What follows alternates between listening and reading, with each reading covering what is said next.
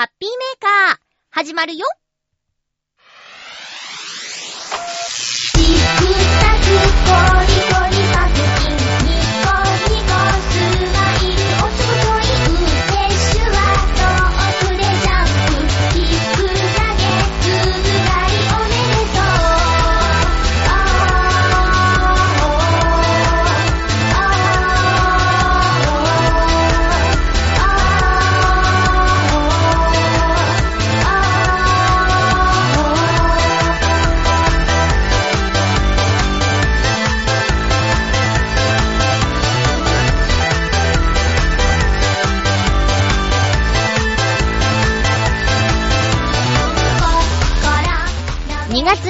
28日、まゆっちょのハッピーメーカー。この番組は、ハッピーな時間を一緒に過ごしましょうというコンセプトのもと、ちょわへよ .com のサポートでお届けしております。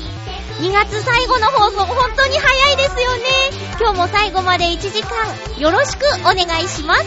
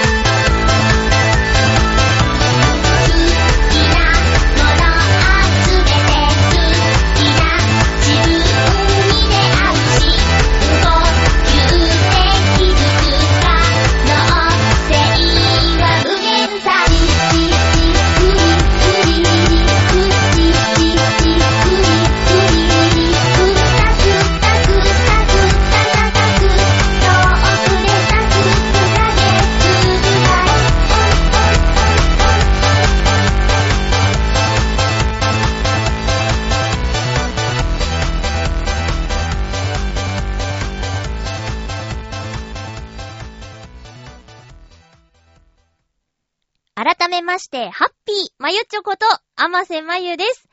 今日はまず、すごーいと思ったことがあったので、お話ししましょう。ええこの番組、2月28日火曜日更新分なんですが、同じ2月28日の夜ですね、R1 グランプリという、ピン芸人さんの一番を決めるという大会が放送されます。の決勝戦が放送されますが、なんと、ファイナリストに、おなじみ、アキラ100%さんが、入っておりました。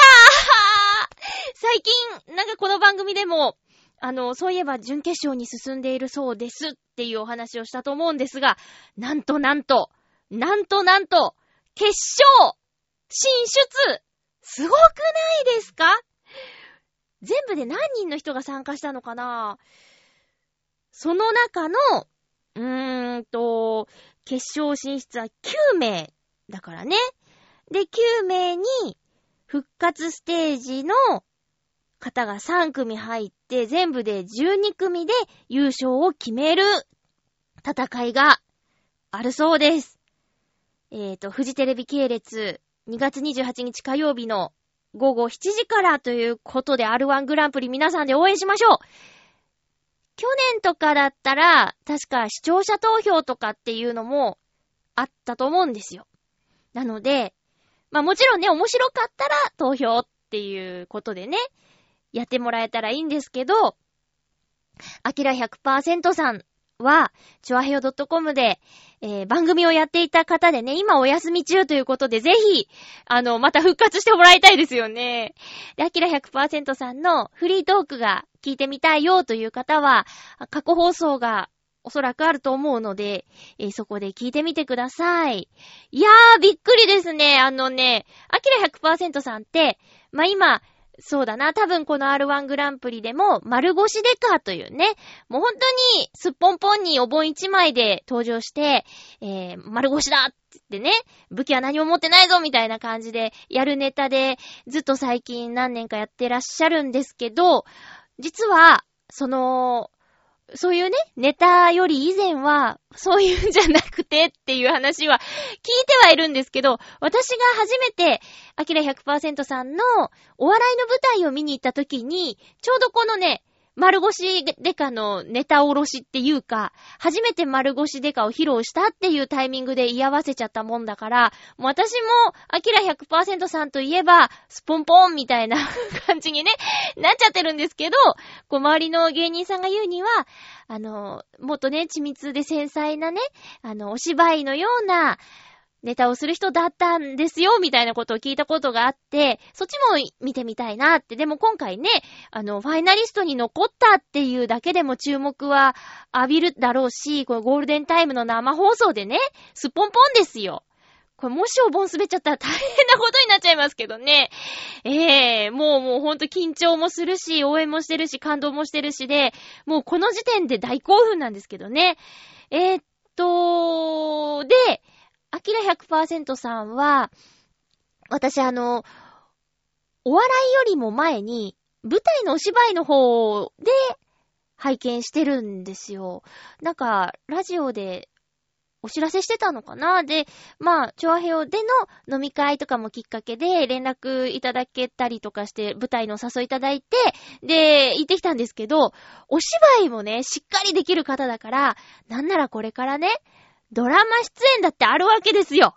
うーん。舞台はね、毎年何年か連続で、まあ、最近ね、あの、お芝居の方で、あ、えーお笑いの方で忙しくなってからはあまり舞台にも立ててないのかなどうかな一年一回は立ってるのかなその舞台の主催者さんも、確か元芸人さんとかっていう方だったと思うんですけど、すごく、うーん、泣かせる舞台で私も結構号泣しちゃった。で、お客さんぎゅうぎゅでね、混んでて、すごく人気のある劇団だったんですけどもね、今もやってると思いますよ。ということで、私としては、アキラ100%さんが、このファイナリストに残ったっていうのは、大ニュースなんですけどね。まあ、お笑い好きじゃない方もそうな人も、好きな人も、えーぜひこの28日、火曜日の夜7時からはね、フジテレビ系列で R1 グランプリ、えー応援していただきたいなと、アキラ100%さんを見届けてほしいと思います。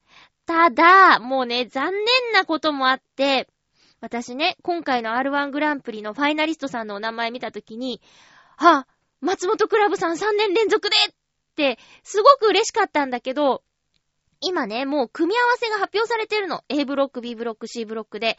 でね、アキラ100%さんと松本クラブさん、同じ C ブロックなんですよ。で、各ブロックから一組しか決勝トーナメントに行けないわけです。だからどっちかは、こうね、負けてしまうっていうか、決勝行けないっっていうのが、すごく悲しいんですけどね。しかも、この C ブロック4組、各ブロック4組いる中の、えーもう一枠決まってるのが、ブルゾンちえみさんって言って、なんか最近すごくブレイクしてる女性芸人さんね。なんだっけ。地球に男は何人いると思うの？?35 億とかっていう人ね。なんかよくわかんないけど、そういうね、もう今すごい勢いのある女性芸人さんも同じブロックにいるわけです。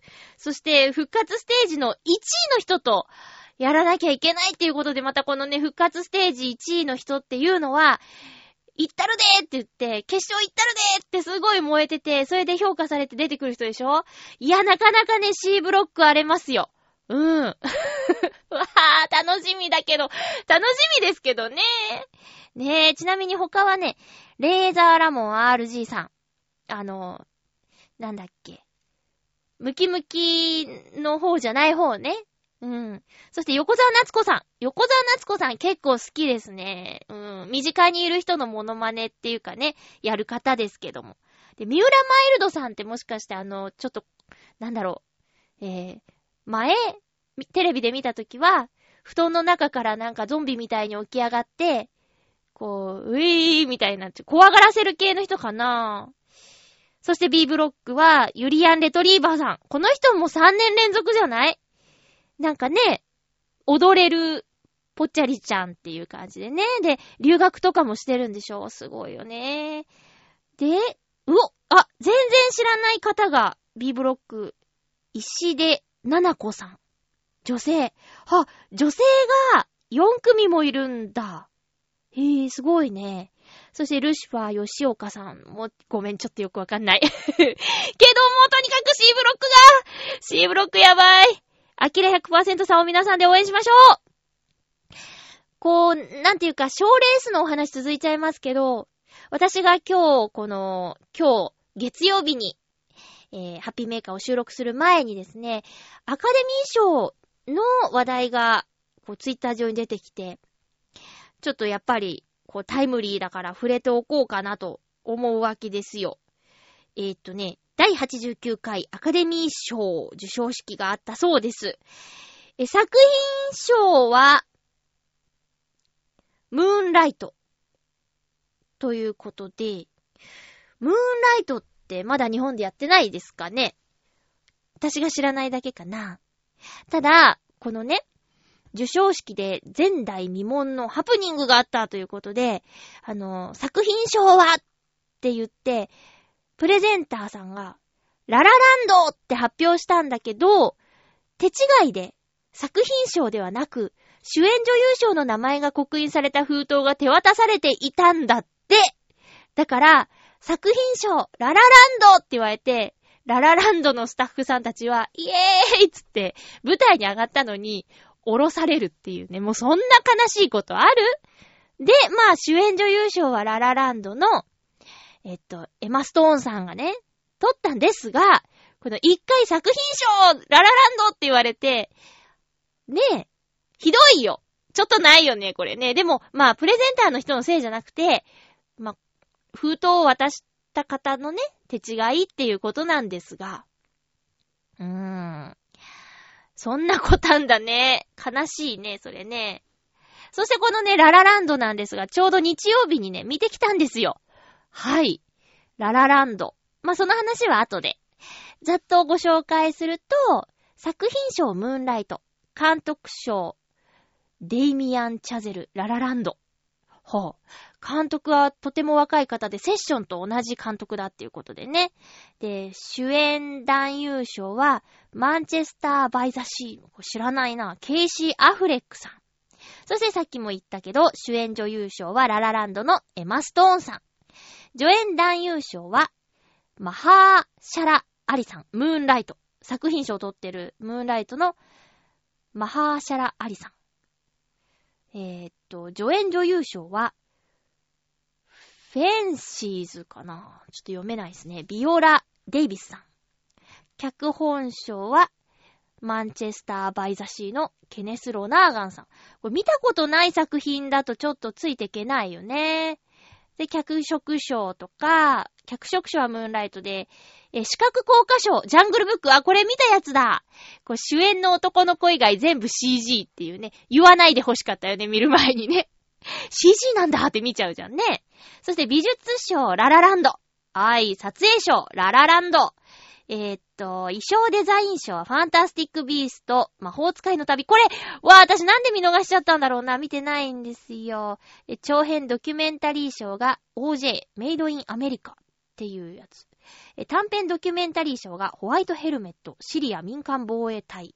編集賞が白装リッチ。知らんな。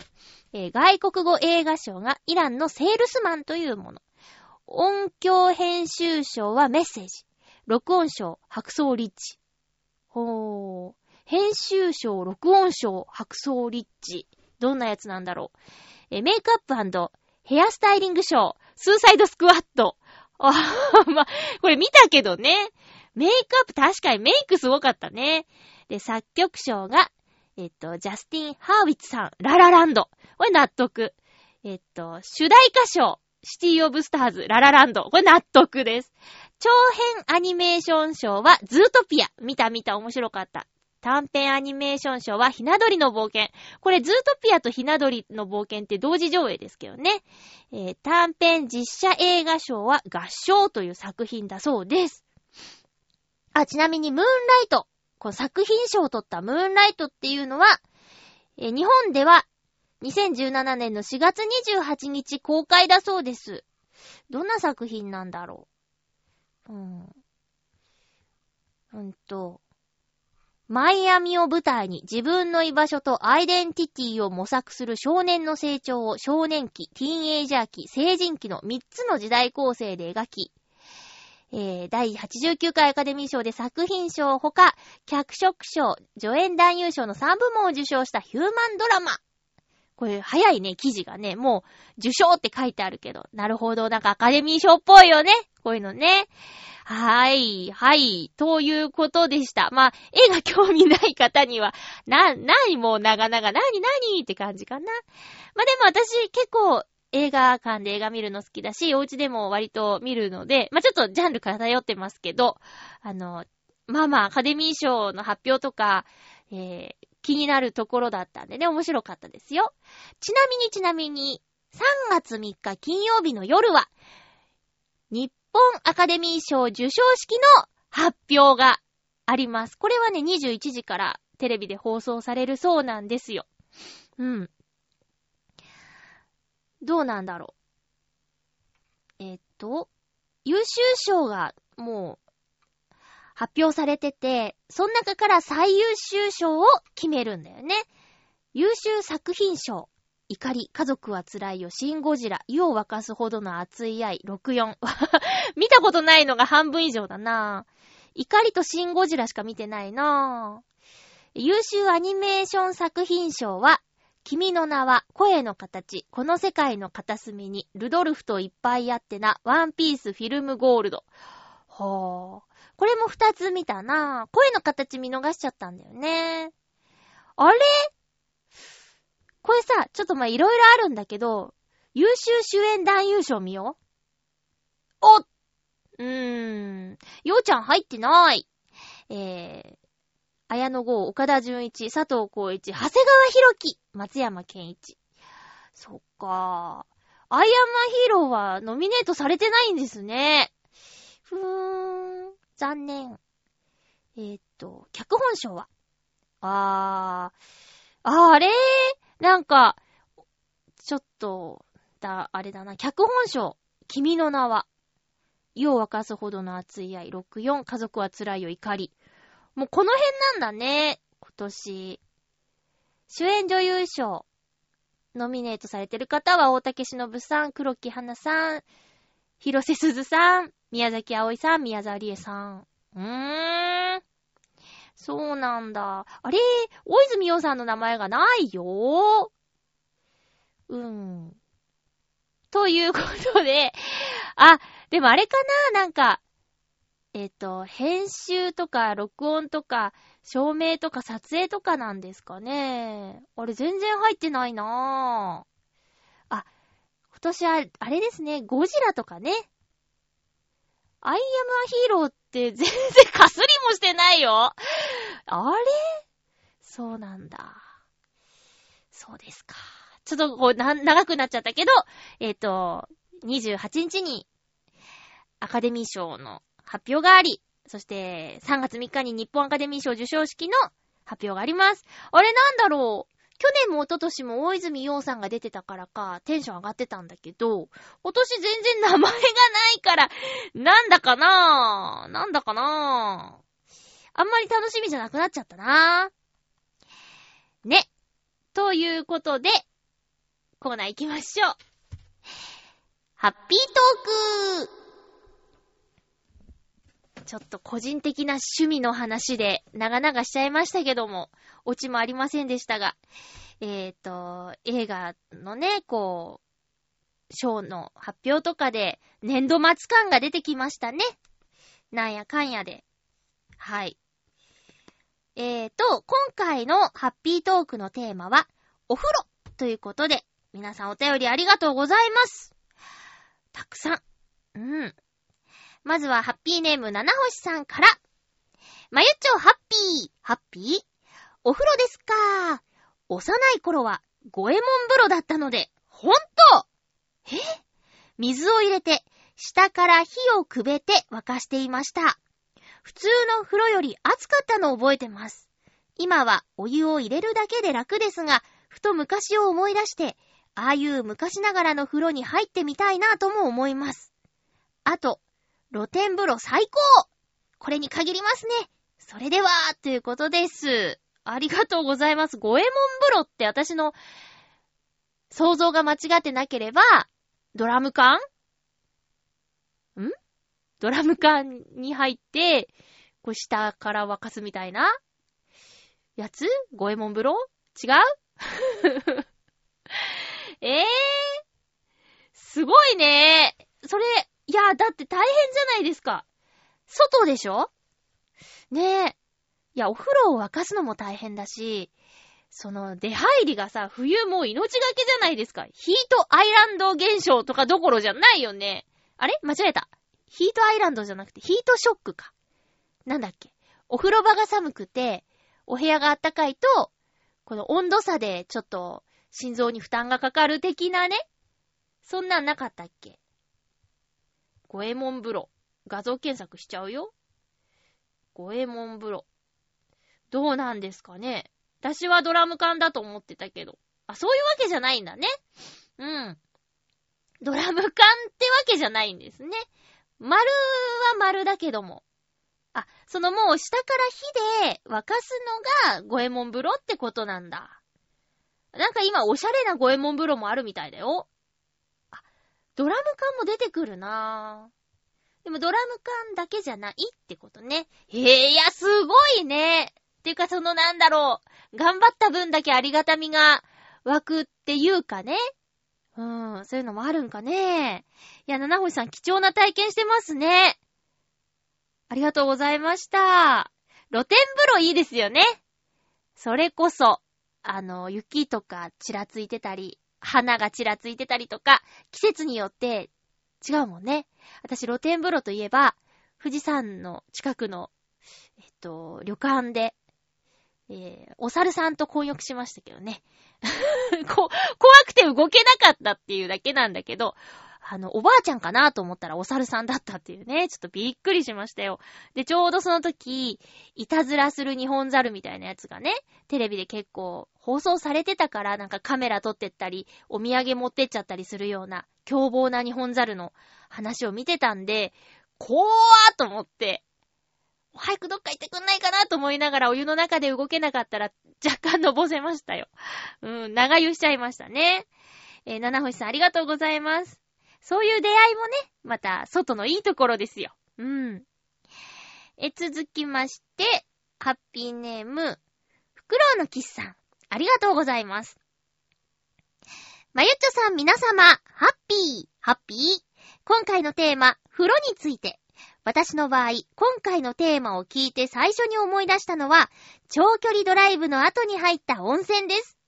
北海道を車中泊しながらの一人旅が終わりに近づいていた頃、交代の運転手もいないので疲れが溜まっていたのでしょう。偶然看板を見かけて、ふと立ち寄った温泉で入浴したら、驚くほど気力や体力が回復したと感じたことがありました。イメージとしては、RPG でよくあるシチュエーションの、温泉に入ると一瞬でキャラクターの体力が回復するような、まさにそんな感じでした。あの時の、ああ、温泉って本当に一瞬で体力が回復するのだなぁと感じた感覚は、今でもはっきり思い出せますね。それでは、ということでありがとうございます。ずっとね、膝とかも曲げて車運転する姿勢でね、運転だから神経も使うだろうし、集中して疲れちゃうよね。それを温泉が癒してくれた、元気になったっていうエピソードいいですね。しかも北海道だもんね。なあ、私詳しくないんですけど、それぞれあの温泉によって紅葉があるんでしょ？なんか疲労回復とか、もちろん、皮膚のね、あの、炎症に効くみたいなんとかだってあるかもしれないし、あ、よく見るのは理由待ちとか、そういうのに効果があるとかさ。あと、なんだろう。もうほんといろいろあるけど、こう、お湯の色とかもね、白っぽい白濁したやつから透明なんから、なんか黄色い赤っぽい黄色っぽい色の、ちょっともうほんとに、あのー漢方でも入ってんじゃないのみたいな、そういうのとかね、もあるしね、いろいろある不思議だよね。掘って掘って、地下から出てくるやつだもんね、温泉ってね。温泉が出たなんてね。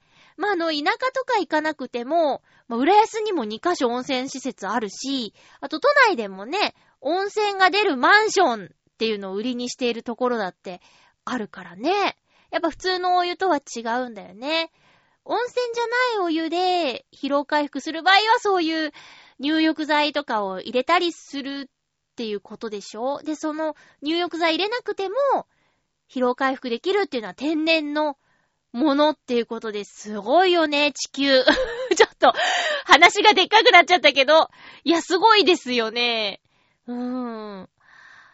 なんか、その入浴剤を開発する会社に潜入したっていうバラエティ番組を見たんだけど、もうその研究者さんが、何回もね、こう、研究開発中の入浴剤を溶かしたお風呂にね、出たり入ったり出たり入ったりするんだって。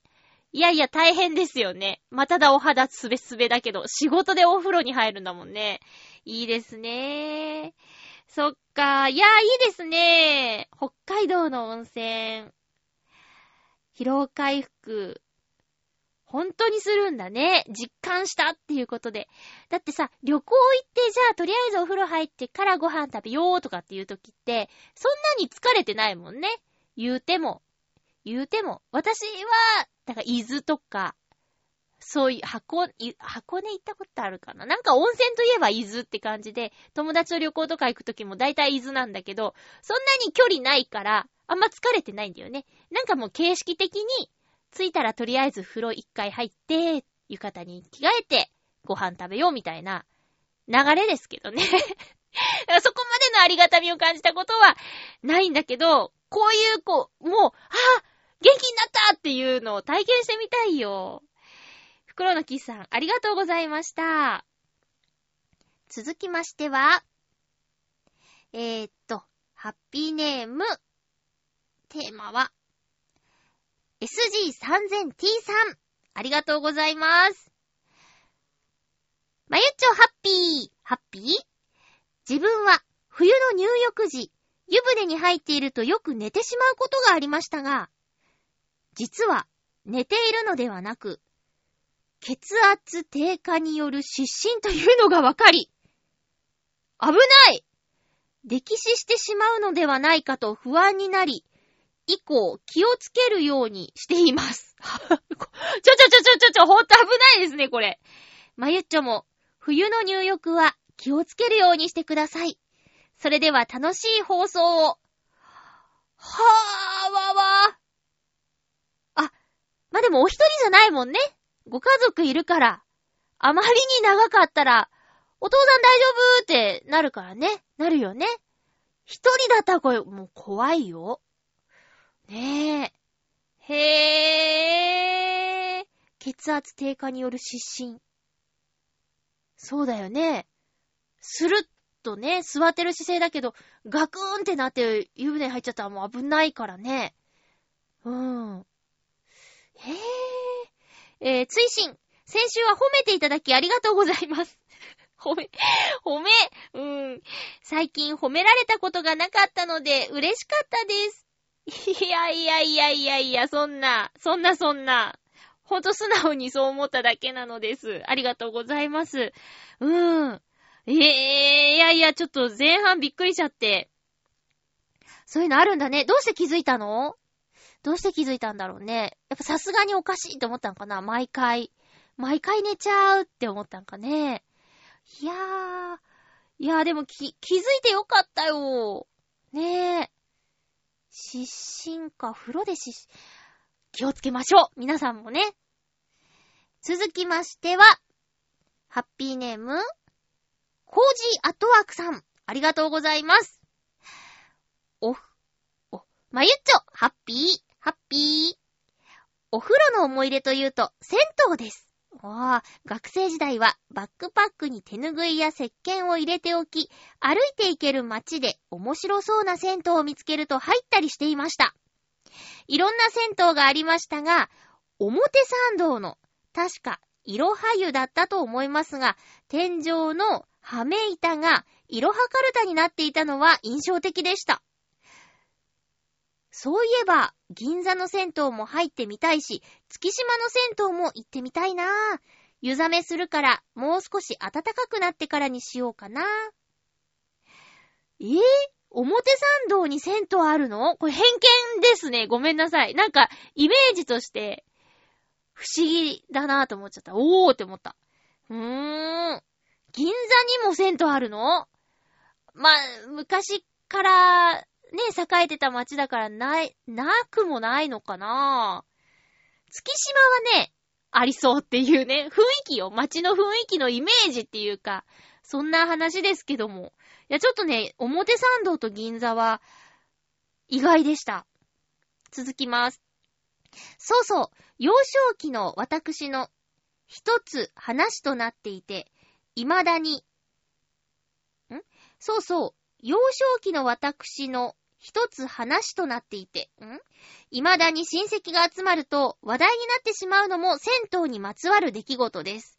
家のお風呂が故障して、父と銭湯に行った幼稚園児の頃の私。大きなお風呂にはしゃいで、あちこち歩き回り、挙句の果て、洗い場で背中に虎の入れ墨をしたおじさんの脇に歩み寄って、ピタピタと背中を叩き、猫ちゃん猫ちゃんと喜んでいたそうです。かわいいマジですかへえ。しかし、これはそれだけのことに終わらず、後日、その入れ墨の人が、私の家を訪ねてきたのだとか。なんでも、入れ墨の人は、トビの棟梁で、子供がいないため、もしよかったら、私を養子に迎えたいと言ってきたのだそうです。当時としては結構な金額の支度金を提示され、あの時は一瞬心が動いた、と父が笑って言っていました。私自身は全然記憶にないことなのですが、父、母が同じ話をするので、きっと本当なのだと思います。では、ほほほほすごいすごいねこれ、滑らない話出ても、多分一番になれるよ。MVS だっけ？ねえ。すごい話猫ちゃん猫ちゃんって言ってたんだ。え えー、その後もすごいね。うわー、すごいね。でも、渡さなかったんですよ。素敵ね。素敵です。ご両親。お金じゃないと。お金じゃないよと。うーん。猫ちゃん 子供は無邪気ですね。昔から猫ちゃん好きだったんだね。まあ、虎だけどね。そして、まあ、今では、あれでしょそういう、なんていうか、プールとか、ね、銭湯温泉とかって、猫ちゃんの方は入れないわけでしょでも昔は、そういうのなかったんだね。とか、まあ、いろんなことがこのメールから、こう読み取れるわけですけども。いやー、ちょっとごめんなさい。なんか、ラジオなのに爆笑しちゃった。すごい面白い。コージアトワークさんありがとうございました。ね。いやーね、皆さん面白いね。あの、お風呂、私は、あの、一人で入るから、なんていうか、あ、いや、一人で入りますよ。一人で入るんですけど、あのー昔はね、家族4人で、こうみんな入ってたわけです。だけど一人でお風呂に入って、お湯をね、捨てるのはなんかもったいないと思って、だから入るなら長湯をしようって思うと、なかなかお風呂にね、入る時間をね、作れないんですよ。だからね、私、夏でも冬でもシャワーなんです。基本。もうお風呂のの湯船に入るっていうのは、私の中でとっても贅沢なことで、まあ入るの好きだしね、入りたいけど、じゃあどうやってその時間を作ろうかっていうところで、難しい。ハードルが高い。お風呂入浴するっていうのは、ハードルが高いわけですよね。でね、割と入浴剤プレゼントでいただいたりするんですよ。だから、まあお風呂に入るとなったら、こうね、普段シャワーで済ましてるから、まずね、浴槽をね、洗うところから始めるんですよ。うん。で、洗ってだよ。洗ってお湯を溜めます。で、その間に、どの入浴剤にしようかなって、散々迷います。プレゼントでいただくものって、なんか花びらが入ってたり、ラメが入ってたりね。こういろいろ考えるんです。後が大変そうだなとか。だからそういう、ちょっとお高そうなのじゃなくて、結局聞き湯とか、そういうね、後が大変じゃなさそうなやつを選びますけどね。で、そしてですよ、あのーまあ、タブレットを持ち込むこともあるんだけど、えっとね、お風呂用スピーカーがあるんで、じゃあそのお風呂用スピーカーで聞く音楽を USB に入れるとか、そういう準備も必要。あと、えっと、本読もうとか、じゃあ、えっと、半身浴だし、えーせっかくならかすりもしようとか、だから そういうね、いろんな準備が。あと、アロマも炊いちゃおうかなとかね、もうほんとお風呂に入るってね、一大イベントなんですよ、私にとって。だから、まあ、急にもうほんと無性に温泉に行きたくなることがあってね。いろいろ調べるんだけど、結局、行かないんですよ。うん。っていう話をね、お友達にすると、浦安に温泉あんじゃんってね、言われちゃうの。そうなんですよね。次、温泉行きたいと思ったら、ユーラシアか、浦安万華鏡に行こうと思います。その2カ所がね、浦安にある温泉施設なんですけど、どちらも結構評判で、えーっとね、うーと、まあ、テーマパークっぽいのは浦安万華鏡だけど、えーっと、ユーラシアの方は、なんだろう、サウナとかがなんかね、景色がいいサウナがあるらしいとかね、えー、いうのを聞いたことあるんで、行きたい行きたいと思いながらずっと行ってない、その浦安の温泉に、今年は、どちらにも一個ずつぐらいでも行ってみたいなと思っています。まあ、温泉はできれば一人で行きたいですね。うん。友達と行っても恥ずかしいし。ねえ、だから、そうね、フラッと行けるなら、市内にある温泉ということで、えー、ハッピートークのコーナー、テーマお風呂でお送りしました。ありがとうございました。ふつおたをご紹介しまーす。えー、っと、ハッピーネーム、あ、ちょっと待って。ハッピーネーム、青のインプレッサさん、ありがとうございます。まゆっちょさん、ハッピーでございます。ハッピーでございます。先週の放送で、ついにバレましたか？まさに、水曜どうでしょうの、東北生き地獄ツアーの、大泉さんが伊達正宗に、ミスターが松に変装し、ツアー客に完全にバレた状態ですね。実はもう一つヒントを出します。写真を左側にいる人が私です。思いっきりいじってください。そうそう、本を送った方にお礼でも送った方がいいですかね？ということです。ありがとうございます。お礼とかはいいですよね。スジーさん、センティさんね。大丈夫ですよね。うん。えー、もしお礼が欲しい。お礼ってちょっとよくわかんないんですけどね。うん。まあまあ、まあいいですか。いいですよね。えー、いじりませんよ。私はいじりませんよ。うん。ヒントね。なん、なんか、見せたいのか見せたくないのか、よくわかんないけど見せたいみたいですね。なるほど。じゃあ私だけこっそり確認しときますよ。うん。ちょっと青のインプレッサーさん、今度ね、テーマに送ってきて。お便り。もうこの話はね、いいでしょ。ね。3週引っ張ったから。うん。えー、っと、ヒゲ、千夜一夜聞きましたか？青のインプレッサさん。こんなに水曜どうでしょう？好きならヒゲ千夜一夜聞くべきでしょう。藤村忠久のヒゲ千夜一夜。なんと、ゲストに嬉野先生出てましたよ。月1回放送なんですけどね。もう、あれですよ。あのー、1週間経っちゃったから。ラジコでは聞けないですけど、ポッドキャストで抜粋して聞くことができるから、過去放送も聞くことできるから、ヒゲ千夜一夜ぜひ。あとなんか言ってたな放送局の方で有料の、なんていうか、動画を配信してるとかって、嬉野さんと。で、そこで、えー、視聴者さんとやりとりして飲み会とかしたりしてるんだって。なんかすごいこと言ってたよ。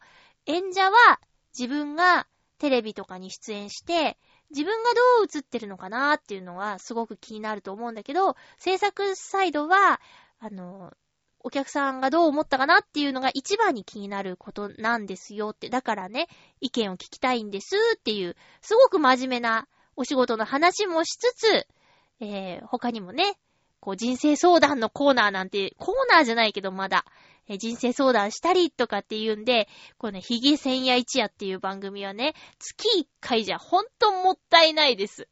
うーん。もっとね、いっぱいお話聞きたいって思うもん。うん。3回目の放送だったんですけどね。30分番組で。あっという間です。もったいない。もしお二人が喋りたいなら、このハッピーメーカーの枠を差し上げてもいいぐらい私は聞きたいですよ。うん。ということで、青のイプレッサさん、メールありがとうございました。へい。続きましては、うんと、ハッピーネーム、サバのみそ煮さん、ありがとうございます。ふつおたです。ということで、まゆちょさん、ハッピーです。ハッピーです。先日、会社のダメなおっさんが、あー、金なくなっちゃったなー。そろそろ宝くじ買わなきゃー。って言っていたので、ダメなやつはとことんダメだなーと思ったものです。ところが、そのおっさんは、昔宝くじで1000万円当てていて、えー、その後、その金がなくなりそうになったので、宝くじをおかわりしたら、また1000万円当てているという、とんでもないおっさんだったのでした。すごいね。以前、5万円あったらってお話がありましたが、まゆちょさんは、1000万円あったらどうしますか？私は、半分はニーサに入れて、4分の1を現金と有効費にします。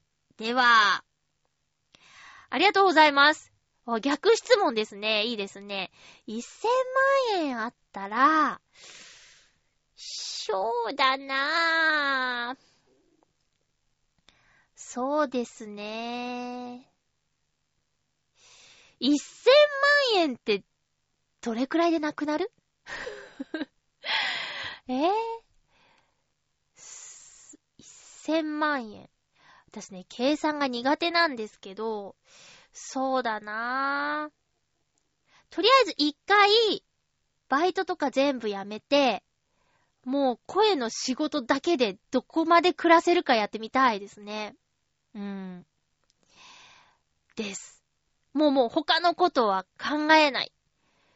うん、出勤しなきゃとかも考えないで、もうとにかく、声の仕事のことだけ考えてみたい。ですね。まあ、今実際問題、あの、生活のために必要な分っていうのを手堅くね。そこは、あの、最低レベルを維持するために、あの、まあ、深夜ね、働いてるんですけど、それをなくして、その分、お勉強や営業や準備に当てて、行動してっていうのを、え、1000万円あったら、2年ぐらいできる？それでダメだったらもう潔くやめるわ。っていうぐらいの、こう、2年間にする。な。だからもうその期間は、あの、ボイスサンプルとかもどんどん取って、うーんと、なんだろうう。ん、そうね。見た目とかも、ちゃんとして、なんならこう、プロの方にアドバイスもらったりとかしに行ったりね、その1000万で。それでも2年やりたいですね。あー、やりたいなそれやりたいないや、時間がないせいにしてるんじゃないよ。今の、これは、今の私のスタイルは、選んでそうしてるんだけど、まあ、できることならよ。私の性格上ね、ちょっとこう、ふわふわしすぎも怖いわけです。だから、なんだろう、生活費っていう面で深夜働いて、昼間開けて、声の仕事あれば行くみたいな。今ちょっと受け身な感じなんですよ。よくないですけどね。まあ、受け身でいただけるお仕事を全力で頑張るっていうスタイルなんだけど、1000万あったら攻めで行きたいですね。攻めたいですね。うん。いやわー、すっごいやりたいそれやりたい !1000 万当たんないからグリーンジャンボ宝くじ発売中でーす 私、宝くじの販売促進のアルバイトしてたことあるんですよ。だからちょっとね、あの、買ってねっていうことですよ。宝くじ。いやーね、当たんないなー。私そのバイトしてからというものを、ジャンボだけは買ってるんですけど、かすりもしないですね。こう、7億なんて言わないから1000万円でも当たってくれたら嬉しいなぁそのおじさんすごいね。2回も当たったの？でもそのおじさんのすごいところは、サバの味噌煮さんと同じお仕事先で、ちゃんとお仕事も続けてるってことよ。1000万当たったからって、イエーイって言って、やめたってやらないところが、おっさんさんのすごいところでね。おっさんさん、おっさんさんってね、えー、言ってましたね、そうみちゃんがね。はい。そっか、面白。ありがとうございます。欲しいな、1000万円。ニーサってなんだっけ？こないだも、ニーサとかやってますか？って聞かれたけど、結局、調べてないや。ニーサね。うん。サバの味噌煮さん、ありがとうございました。そう、あのね、声の仕事フリーでやってるとね、この時期避けて通れないのが確定申告の、あのー、確定申告ですよ。えええっと、何ですかね、帳簿付けして、で、書類を書いて、提出するっていうこの2月の仕事がですね、毎年毎年私を苦しめるんですよ。それは、自分が悪いんですよ。こう毎月月末に締めて、で、12月、まあ、1月ぐらいにね、その厳選徴収票が届いたら、あの書類をまとめれば、スッと出せるのに。なんかやんないんです、毎年。だからね、なんか、こう、レシートとか領収書は取ってあるんですよ。その溜まったものを、えー、分けて、打ち込んでっていうのを一気にやるから、記憶も曖昧だし、こう、ね。まあ見れば思い出すよ。ちゃんと書いてあるし、場所もね、書いてあるから。あと手帳にメモもしてるし、わかるんだけど、でもそのなんていうか、あまりこうパソコン作業っていうのをしないので、そのパソコンと向き合ってる時間が長くなればなるほど、うわーってなるから、もうほんと今年こそと思って2ヶ月経ってますけどね。今んとこ何もやってないですけど。いやーもうね、今年はでもね、早かったよ。えっ、と、3月の15日までに提出するんですよ。確定申告の書類を。で、いつも目標にしてるのが2月中っていうのをね、目標にしてるの。だけどなんだかんだ3月の1週目とかになっちゃう。うん。去年なんか遅かったなぁ。でも今年は、2月の終わりどころか。えー、あ、まあでも最、最後の週だったのかな。うん。に提出できたんで、すっきりしました。いや、よかった。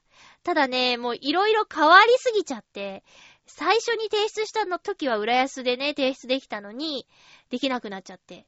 で、持ってったら、なんだっけ、日家コルトンプラザ行ってくださいみたいなね、元八幡っていうところまで行ってこいって言われて、はーいって出しに行ったらものすごい人が並んでて、で、整理券でさ、あの、2時間後ですみたいな言われたりとかして、まあ、ニケコルトンプラザいっぱいお店あるからブラブラして時間潰すんだけど、でもよ、でも、大変だったなーって。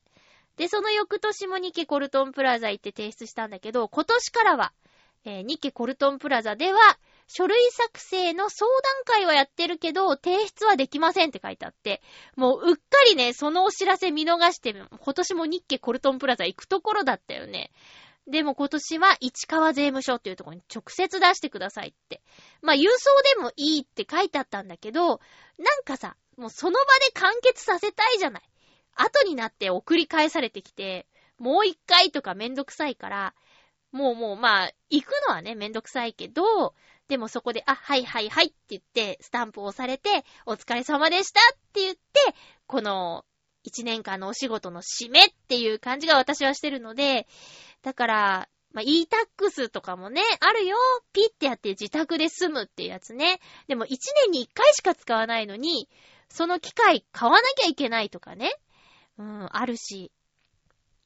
あと、あ、今年からあれですね、マイナンバー記載して、で、マイナンバーカードを持ってる人は、カードの提示でいいんだけど、マイナンバーカードじゃなくて、マイナンバー通知書だけの人は、えっ、ー、と、住民票と、えー、マイナンバーのコピーと、身分証明書のコピーが必要で、みたいな。これかーってめんどくさいって言ってあったの、これかーって思いました。で、多分 e-tax でやるときは、カードじゃないといけないと思うのね。うん。だからまあ、今まで通知表のままだったけど、えー、っと、カードにした方がいいっぽいね。だって住民票いただくのに300円かかっちゃうし。ねえ。めんどくさいけど、そろそろ落ち着いてるかなと思って。ねえ、一時はもう殺到しちゃって大変だったんでしょ？まあ、今もまだかな？どうかな？えー、ということで、一年で一番の私の大嫌いな作業、終わらせてきましたということでした。さっきもちょっとお話ししたんですけど、えーと、話題作ララランド、昨日見てきました。昨日っていうのは日曜日ね、見てきました。えっと、確か、24日だから、金曜日に公開されたのかな？うん。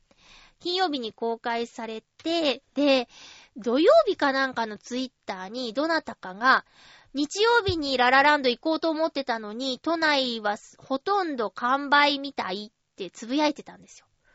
つぶやいてる方がいたんですよ。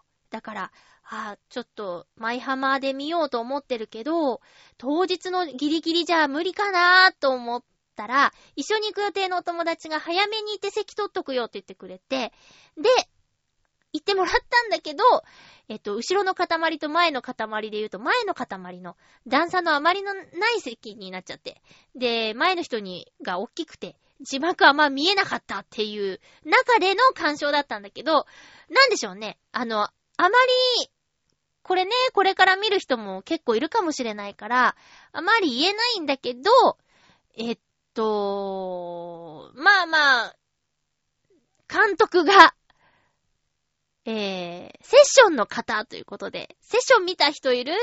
セッションなかなかしんどかったよね。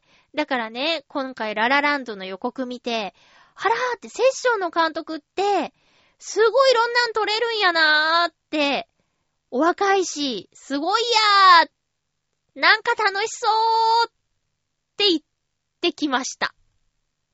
ラ。ララランド。行ってきましたら、ララランドです。どうしよう。えー、言いたいけど言えない。まあ、あのーなんか昨今、昨今ね、まあ、昨今っていうの最近流行ってんだけど、私の中で昨今。あの、予告編を鵜呑みにしてはならんということがね、こう、何度かあったのですよ。うん。あれ？そんなはずではっていうことが何度かあったんだけど、まあ、今回もね、そういう感じですね。うん。油断するなよという映画でした。はい。